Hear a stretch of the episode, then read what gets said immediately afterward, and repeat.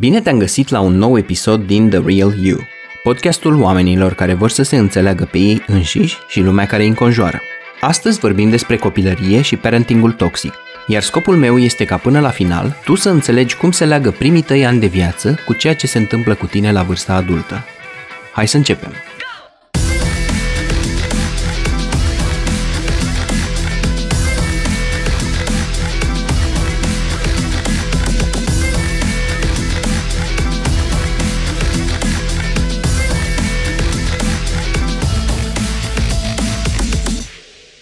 Am să încep cu un citat.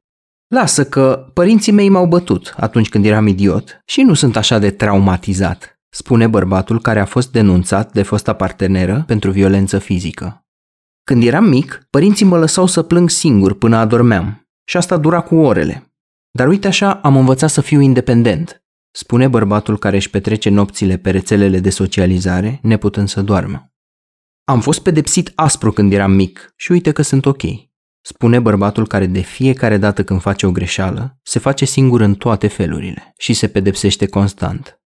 Când eram copil, m-au atins bine de tot și acum sufăr de o traumă, între ghilimele, care se numește educație, spune femeia, care nu înțelege de ce toți partenerii romantici ajung să fie agresivi cu ea. Copil fiind, tata mă închidea într-o cameră singură ca să mă gândesc la ce am făcut, iar astăzi apreciez asta foarte mult spune femeia care suferă de atacuri de panică și nu înțelege de ce suferă de claustrofobie. Când eram mic și aveam crize de furie în public, părinții mei îmi spuneau că mă vor lăsa singură sau mă vor da unui străin. Și uite, am ajuns foarte bine, spune femeia care a cerșit iubire în toate relațiile și a acceptat infidelități repetate doar ca să nu fie abandonată. Când se uitau părinții la mine, înghețam. Și uite ce bine am ajuns spune femeia care nu poate să mențină contact vizual fără să se simtă intimidată. Părinții mei m-au obligat să aleg o carieră în care să fac bani. Și uite ce bine am ajuns, spune bărbatul care așteaptă cu înfrigurare fiecare zi de vineri, disperat că e nevoit să facă zilnic ceea ce nu-i place.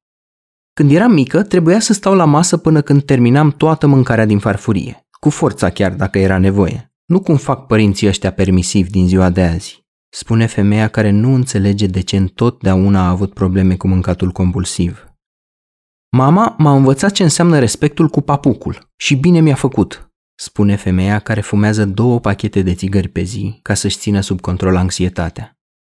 Le mulțumesc părinților mei pentru fiecare lovitură și pedeapsă, pentru că altfel, cine știe ce s-ar fi ales de mine? Spune bărbatul care nu a avut niciodată o relație sănătoasă și al cărui copil îl minte tot timpul, de frică. Și uite așa ne trăim viețile, înconjurați de toți acești oameni minunați, netraumatizați, însă paradoxal, într-o societate plină de violență și de oameni răniți. Lecția nu e să ne judecăm părinții, sunt și ei victime la rândul lor, ci să înțelegem că nu a fost ok și să lăsăm o altă moștenire copiilor noștri. Sursa citatului este Joshua Shrum. Când am intrat la facultatea de psihologie, mi se părea absolut ridicolă obsesia asta pe care par să o aibă psihologii legată de copilăria timpurie și de amprenta imensă pe care pare să o lase asupra adultului. La vremea aia, eram sub influența spiciurilor ținute de Richard Bandler, creatorul NLP-ului, care insista pe ideea că, băi, până la urmă copilăria s-a terminat, gata, suntem adulți acum și putem să facem alegeri, nu? Această convingere e împărtășită într-o oarecare măsură și de creatorii terapiei cognitiv-comportamentale. Însă după mulți ani în care mi-am lucrat propriul meu bagaj și am asistat și pe alți oameni în a face schimbări în viața lor, am înțeles de ce preocuparea asta e perfect legitimă. Hai să vorbim un pic despre asta. Dacă în episodul cu rușinea toxică ți-am prezentat perspectiva aparent extremă a psihologilor John Bradshaw și Virginia Satir legată de faptul că vasta majoritate a adulților din ziua de astăzi au fost afectați de ceea ce li s-a întâmplat în copilărie, astăzi o să-ți prezint ce spune Alice Miller în faimoasa ei carte The Drama of the Gifted Child, Titlul a fost tradus în românește în două feluri, ori drama copilului interior, ori drama copilului dotat, în majoritatea autobiografiilor, copilăria e prezentată fie ca fiind plină de iubire, de soare, de lumină și de toate, fie ca fiind cruntă, cumplită și vai de morții. Foarte mulți dintre clienții noștri intră în terapie cu ideea că toată copilăria lor a fost foarte bună și au primit dragoste și toate cele necesare.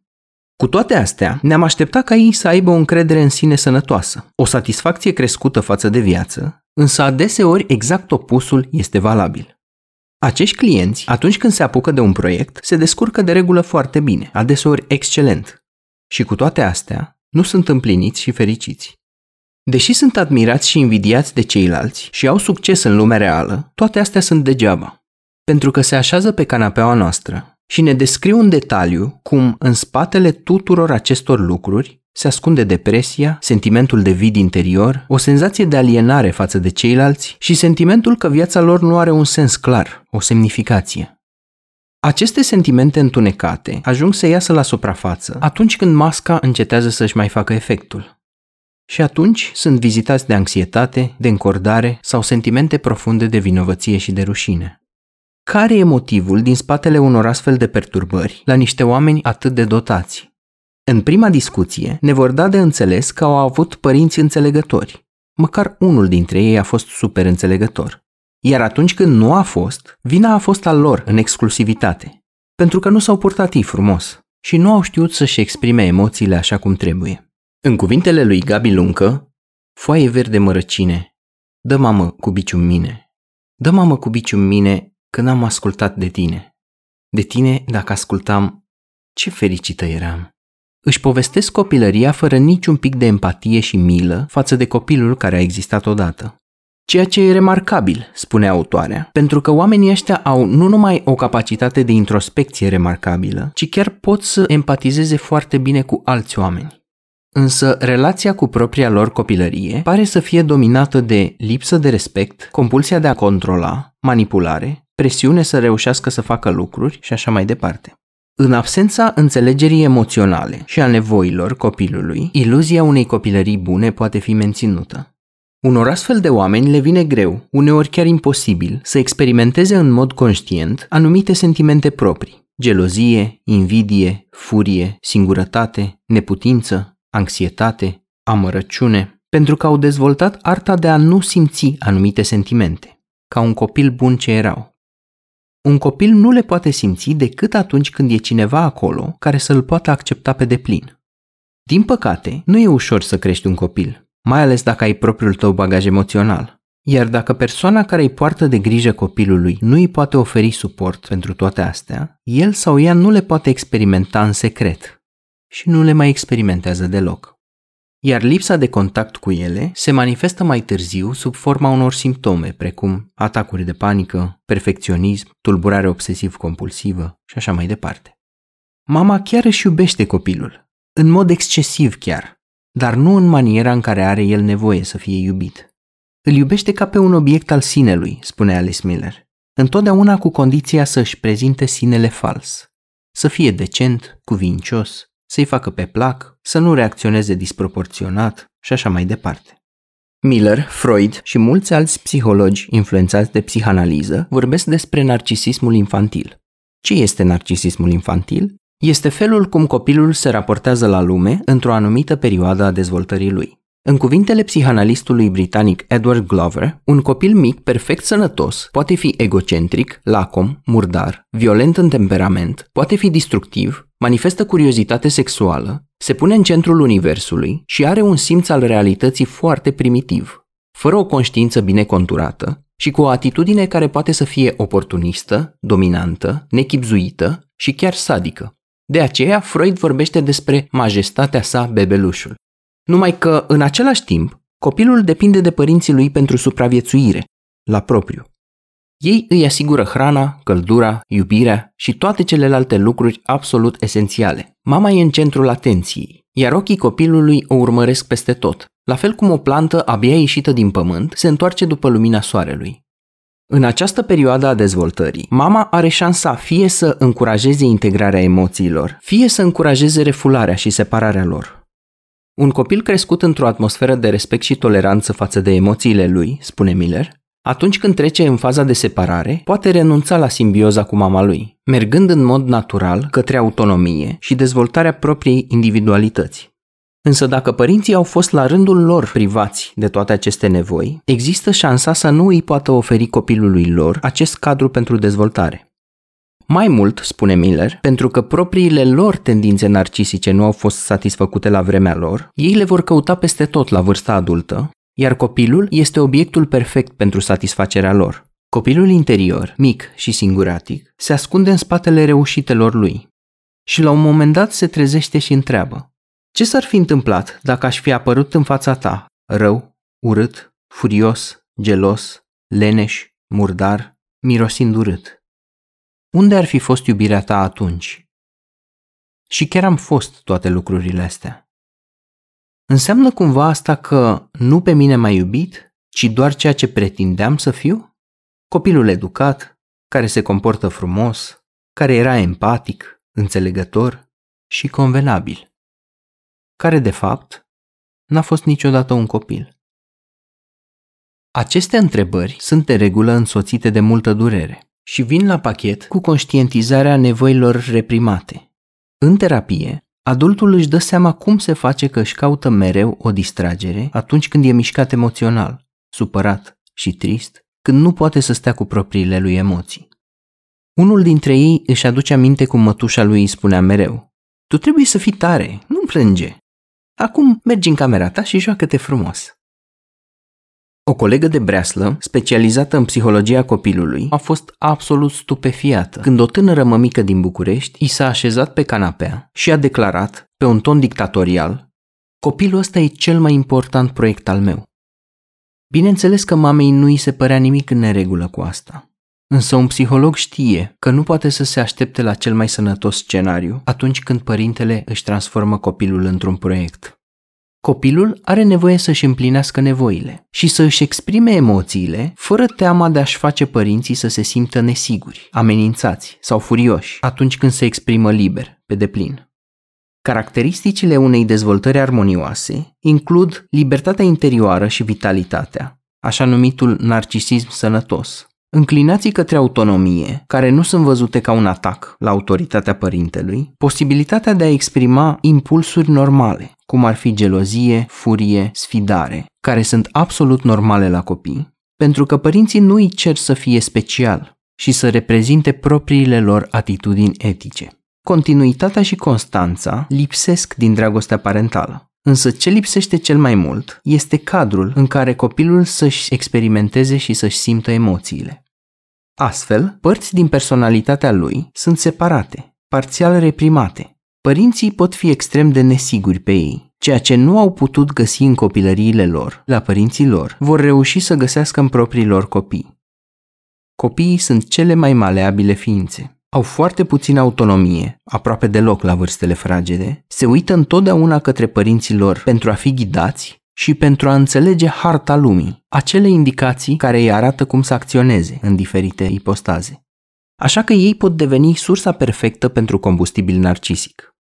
Cum e să ai pe cineva la dispoziția ta, care poate fi folosit ca o oglindă, un ecou, poate fi controlat, e complet centrat pe tine, nu te va părăsi niciodată, pentru că nu poate, și îți oferă atenția de plină și admirația. O mamă foarte nesigură din punct de vedere emoțional este dependentă de copilul ei, care trebuie să se poarte frumos și să intre într-un anumit rol. O astfel de mamă ar putea, de exemplu, să își ascundă nesiguranța față de copil și față de restul lumii în spatele unei fațade dure, autoritare. Copilul va dezvolta abilitatea remarcabilă de a percepe și a răspunde intuitiv și inconștient față de nevoile părinților. Acest comportament îi asigură iubire. Copilul poate să simtă că au nevoie de el, iar asta îi garantează o anumită siguranță și un rol. Atunci când copilul abia a venit pe lume, el nu are deloc control, iar părinții dețin tot controlul. Când vine vorba de hrană, de a-și face nevoile, de a-și conține emoțiile și așa mai departe. Părinții primesc 100% control, copilul 0%. De-a lungul timpului, până în momentul în care copilul ajunge la 20 de ani, părinții pot să-i cedeze treptat din controlul lor copilului, să încurajeze autonomia, exprimarea de sine și procesul de individuare, a deveni propria ta persoană, până la vârsta de, să spunem, 20 de ani, când părinții în mod ideal ar trebui să aibă 0% control și copilul să poată prelua în întregime frâiele vieții lui. Parentingul este procesul pregătirii pentru viață, pregătirea pentru a deveni propriul tău stăpân. Dar ce te faci cu stilurile de parenting numite helicopter parenting, smother mother, cu părinții narcisici, părinții cu nucleu paranoid și celelalte categorii de părinți care își tratează copilul ca pe o extensie a propriilor persoane. Îi vor controla într-o anume măsură viața copilului ca să nu pățească ceva, la fel cum părinții anxioși vor vrea să îl protejeze de eventualele pericole. În ciuda bunăvoinței cu care acționează, astfel de părinți nu înțeleg că, de fapt, își manipulează copilul pentru a își îndeplini propriile lor nevoi. Fără să-și propună adeseori și fără să vrea, devin control freaks. Și parentingul devine despre propria lor nevoie de siguranță sau de imagine de sine. Unii părinți chiar ajung să-și dezvolte un ego foarte mare, pe care și-l trag din faptul că au puteri aproape de Dumnezeu asupra copilului lor, cel puțin la început. Părinții care au făcut o groază de alegeri proaste în viața lor au drept cea mai mare frică faptul că și proprii lor copii vor sfârși prin a face același gen de alegeri, urmându-le destinul. Mai devreme sau mai târziu, copiii lor vor experimenta probabil anumite alegeri neinspirate. E extrem de probabil, de exemplu, să vadă cum e să bei alcool. Din teamă și nevoia de control, părintele se poate lansa într-o tiradă, în care începe să-i picteze copilului un viitor sumbru. Ai să ajungi un bețiv abject, nu o să se aleagă nimic de tine. Și asta pentru simplul fapt că la un moment dat, într-o seară, a venit acasă mirosind alcool. Când eram mici, mi s-a părut la un moment dat amuzant să aruncăm cu pietricele în mașini. Asta până când un șofer s-a dat jos la noi, a avut răbdare să ne alerge și am mâncat bătaie pe tema asta. Un părinte obsedat de control, dacă află despre un astfel de eveniment, poate să aibă o reacție disproporționată față de copilul lui și să-i spună dacă mai stai cu copiii ăia răi, care fac toate prostiile astea, mâine, poi mâine, o să ajungeți să faceți genul de lucruri care o să vă bage la școala de corecție și apoi la pușcărie. Ai să vezi tu. Din frică, astfel de părinți ajung să strângă și mai tare șurubul controlului, Părinții sănătoși le lasă copiilor lor o marjă de libertate în care să facă alegeri și să poată să tragă concluzii legate de aceste alegeri. Părinții nesănătoși vor încerca să controleze totul, până în cel mai mic detaliu. Iar atunci când copilul simte prea mult control, ghici ce face. Devine un pic rebel, nu? Ca și cum ar spune, dăm te rog un pic de spațiu, ca să am loc să cresc, să mă dezvolt, să mă exprim, să mă descoper și să am șansa să devin o persoană mai independentă. Așa că împinge și mai tare împotriva granițelor care i-au fost setate. Și vine într-o seară acasă beat sau intoxicat de alte substanțe, părintele strânge și mai mult șurubul, copilul împinge și mai mult. Ca și cum ar spune, mama mea este un control freak. Urăsc oamenii obsedați de control. Urăsc chiar și controlul. Așa că orice mi-ar spune și orice sfaturi mi-ar da, voi face exact opusul. Iar dacă între timp ajung drogat și mama îmi spune să mă duc la dezintoxicare, o să mă duc oriunde altundeva, numai acolo nu. Dacă oamenii din politică și din corporații abuzează de putere, de ce n-ar face-o și unii părinți? Drept reacție, copilul poate să tragă concluzia că orice e autoritar este rău. Chiar și propria autoritate. Acea voce care spune să te culci de vreme și să ai grijă de tine. Parentingul toxic poate să ia multe forme.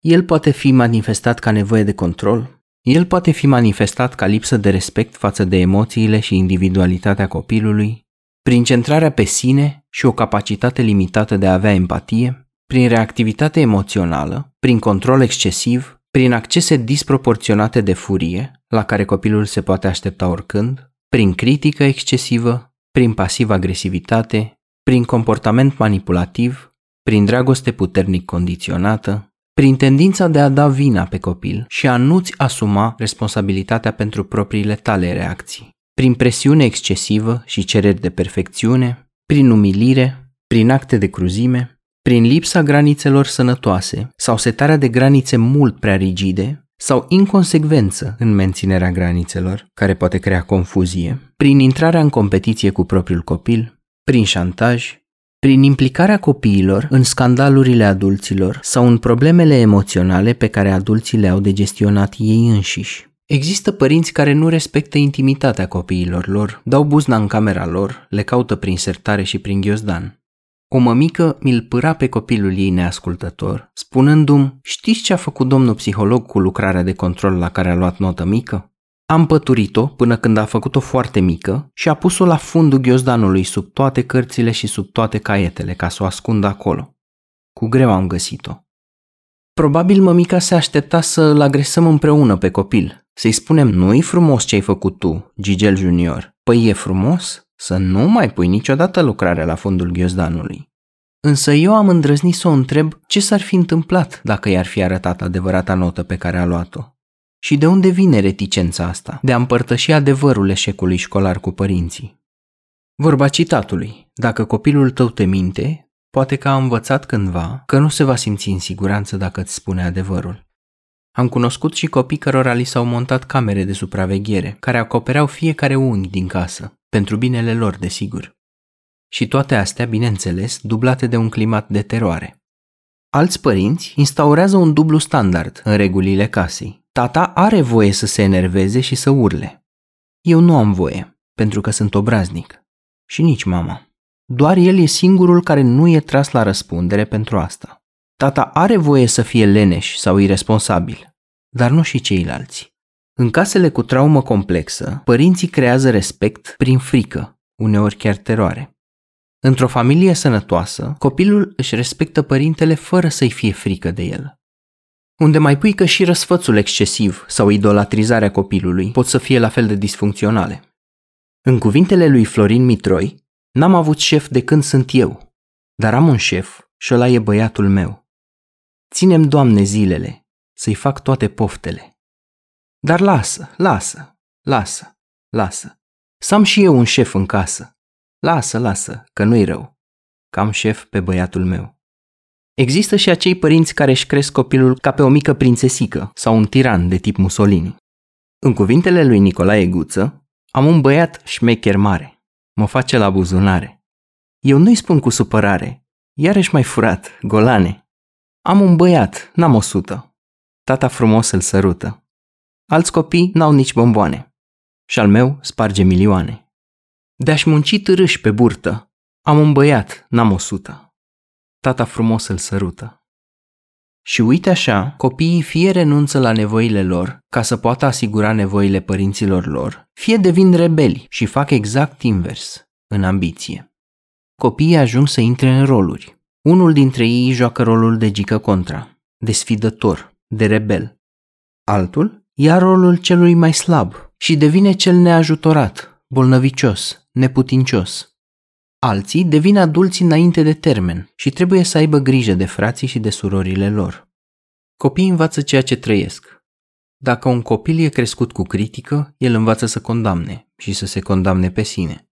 Dacă e crescut cu ostilitate, el învață că se află într-o luptă. Dacă e crescut cu frică, învață să se teamă. Dacă e crescut cu multă milă, învață să trăiască cu părere de rău și să-și plângă singur de milă și să fie neputincios. Dacă e crescut cu teama de ridicol, învață să fie timid. Dacă e crescut cu gelozie, învață să simtă invidie. Și dacă e crescut cu rușine, învață să se simtă vinovat. Pe de altă parte, dacă îl crești cu încurajări, el învață să aibă încredere. Dacă e crescut cu toleranță, învață ce înseamnă iubirea, învață ce înseamnă aprecierea. Dacă învață să împartă cu ceilalți, descoperă ce e aia generozitatea. Dacă e crescut cu onestitate și asertivitate, descoperă ce este adevărul. Dacă e crescut cu corectitudine, învață ce e dreptatea. Și dacă e crescut cu bunătate, el învață ce înseamnă respectul. Copilăria ta cum a fost? Meseria de părinte este cea mai grea meserie, nu te naști învățat și nici nu te pregătește nimeni pentru ea. Gândește-te cât de greu trebuie să fie să faci față provocărilor zilnice din viața de adult și în același timp să îți păstrezi calmul și cumpătul. Să jonglezi cu zeci de bile simultan. În cuvintele lui Gabi Luncă, of, câte griji are o mamă, câte doruri o doboară, câte nopți le face zile, să-și vadă copiii bine. Multe dintre nevoile de dezvoltare ale copilului apar simultan, ceea ce poate să fie de-a dreptul copleșitor, atât pentru copil cât și pentru părinte. Copiilor le lipsește vocabularul articulat cu care să exprime aceste nevoi, iar părinții pot să nu înțeleagă care sunt nevoile și cum să le îndeplinească. De altfel, Crizuțele pe care le face copilul sunt adeseori un strigăt de ajutor nearticulat pentru că are nevoie ca cineva să îl asiste atunci când nu pot să gestioneze toată această povară a emoțiilor concomitente și contradictorii. Gândește-te că un părinte care nu știe el cum să facă față stresului, anxietății, eșecului, geloziei și altor provocări normale ale vieții, nu au săracii cum să ofere un model, un exemplu copilului lor. Da, a ieșit ciudat fraza asta, dar nu mai trag încă o dată. Pe alocuri, parentingul poate să fie cam ca mersul pe sârmă. Pentru a menține echilibrul, nu e bine nici dacă îi dai copilului prea multă atenție, nici dacă îi dai prea puțină. Nici dacă îl susții în orice aspect, fără să-i lași o marjă de autonomie, nici dacă îl lași să fie complet autonom. Așa că ar fi bine să avem și un moment de recunoștință pentru toți acei oameni care au practicat cea mai grea meserie din lume, așa cum au știut și așa cum au putut. În cuvintele Laurei Vas, am cea mai bună mamă din lume. Se închină, se roagă pentru mine. Cum să-i mulțumesc lui mama mea? Nouă vieți de-aș mai avea, tot n-aș putea. Sau, în cuvintele lui Florin Salam, o mamă, orice ar fi, se roagă pentru copii. E la inimioară arsă când nu treci o zi pe acasă. Ea îți vrea doar binele, ca să aibă liniște. În opinia lui Pete Gerlach, fratele meu, să crești copii sănătoși, în sensul holist al cuvântului, este una dintre sarcinile cele mai dificile, cel mai puțin înțelese, dar și cel mai importante la nivel global. Iar publicul general este inconștient și indiferent față de această problemă.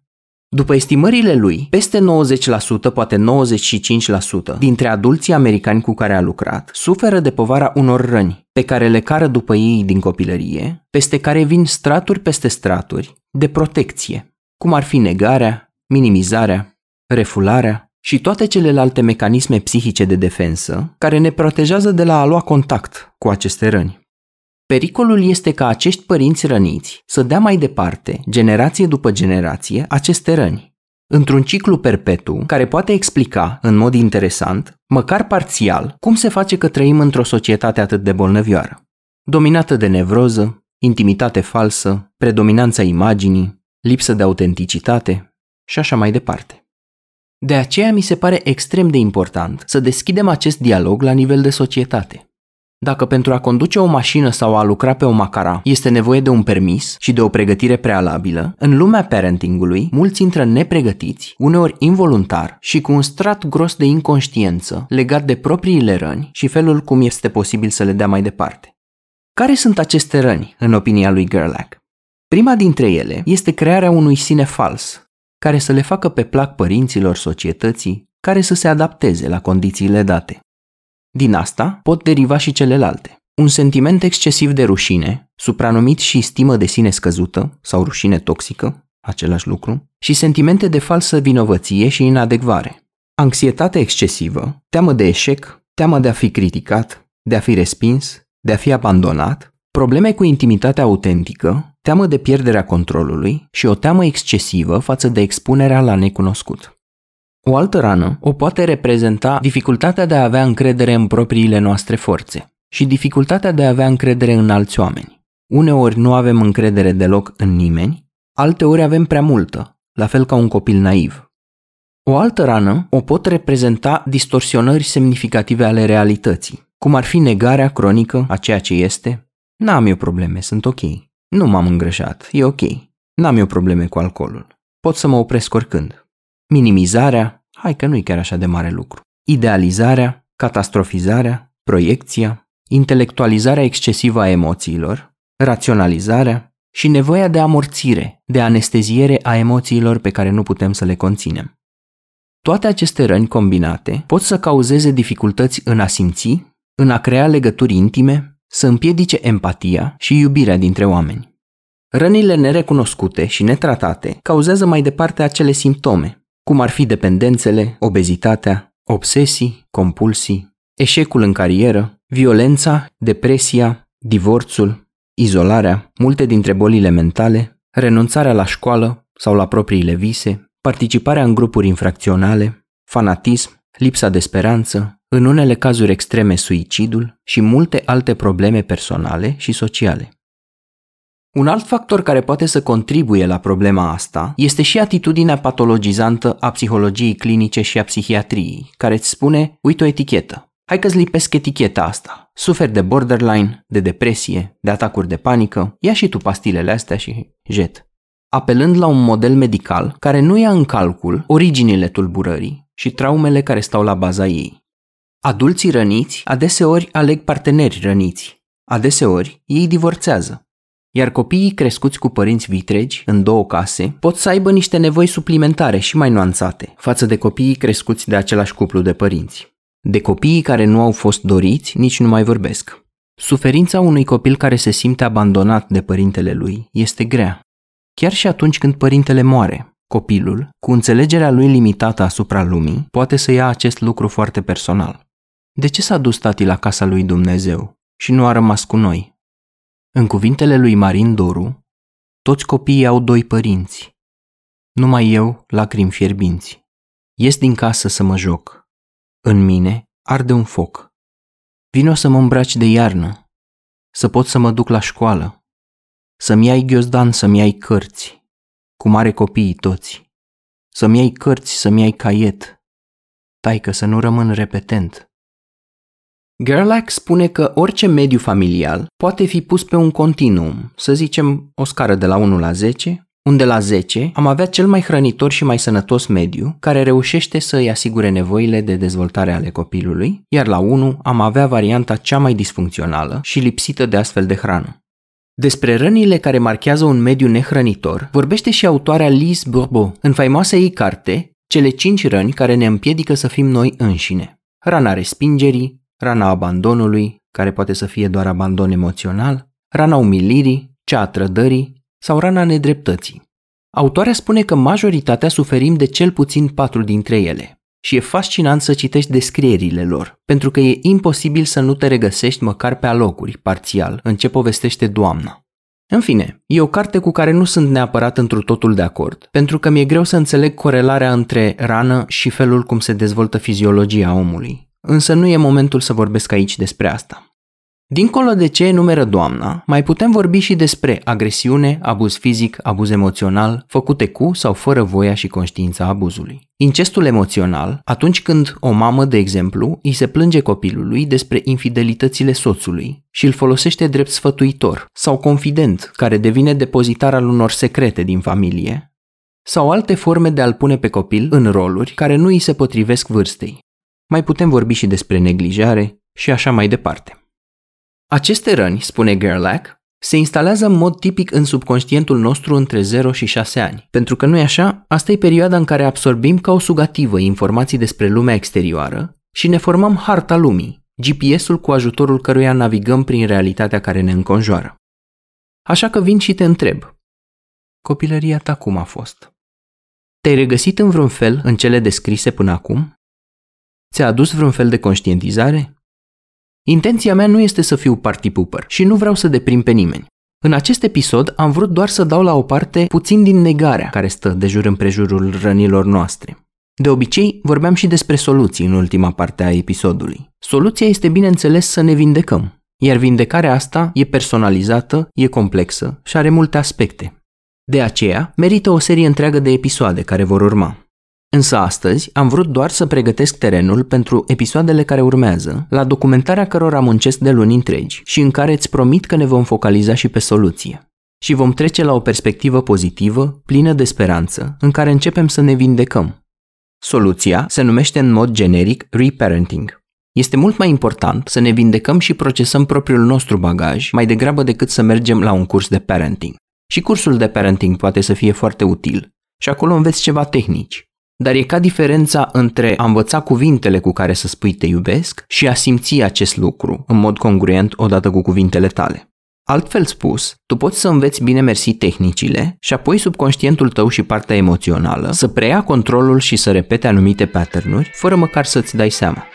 Eu am fost Petre Bârlea și până ne reauzim data viitoare, aș vrea pur și simplu să te felicit că te preocupi de toate aceste lucruri și de dezvoltarea ta în așa fel încât să ne însănătoșim cu toții și să lăsăm copiilor noștri moștenire o lume ceva mai funcțională și mai puțin nevrotică. Numai bine!